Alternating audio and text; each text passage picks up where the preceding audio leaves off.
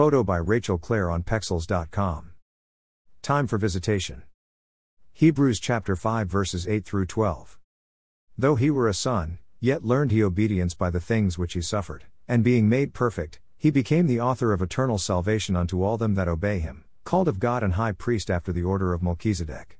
Of whom we have many things to say, and hard to be uttered, seeing ye are dull of hearing. For when for the time ye ought to be teachers, ye have need that one teach you again which be the first principles of the oracles of God, and are become such as have need of milk, and not strong meat. First principles of the oracles of God. The first principles of the oracles of God is a concept that you can trace the origination of everything back to the beginning. In the sense of Melchizedek, who was a high priest and king who met Abraham after God had given him victory over the kings. The ministry of Melchizedek can be traced back to Adam. We are able to trace the beginnings of all things back to the first three chapters of the book of Genesis. In Genesis chapter 3 verse 8, we have an event called the visitation that takes place in verse 8. Much thought is not given to this event, however, it was a prearranged meeting at specific place. We know the voice of the Lord God came walking in the cool of the day. Adam wasn't at the arranged meeting place. They were hiding out among the trees in the garden. My thoughts are, they were among the trees of the garden trying to find a cure for the wounds that broke out in their bodies after having ate the fruit. They saw that they were naked and sewed fig leaves together to make aprons. For many years, I thought that the purpose of the fig leaves was something they put together to cover their nakedness.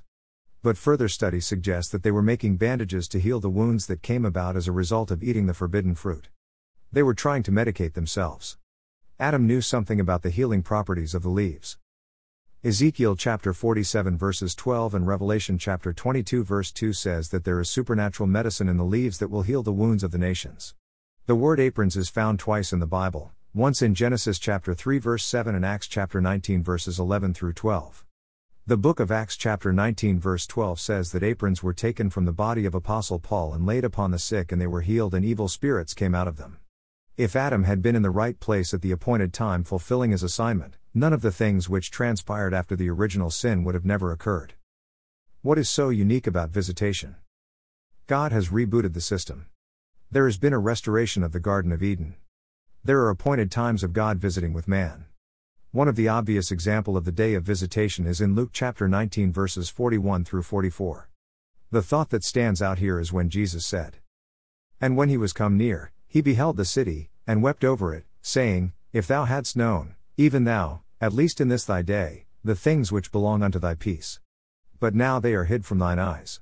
For the days shall come upon thee, that thine enemies shall cast a trench about thee, and compass thee round, and keep thee in on every side, and shall lay thee even with the ground, and thy children within thee, and they shall not leave in thee one stone upon another, because thou knewest not the time of thy visitation. If you go back to Genesis chapter 1 verses 1 through 31, you will find that everything God created was described as good or very good. Everything produced on the scale of a hundredfold. Everything was self sustaining. For example, take the human body, it is self sustaining in terms of heartbeat, breathing on its own, it heals itself. Adam was given everything. God created Adam to enjoy the bounty of the work of his hands. God gave Adam dominion over all the works of his hands. See Genesis chapter 1 verse 28. God gave him all seed and trees which are supernatural in themselves. God is still into visitation. He visited the Gentiles to take out of them a people for his name. See Acts chapter 15 verse 14. Grace and peace. The day spring on high hath visited us. See Luke chapter 1 verse 78. Grace and peace.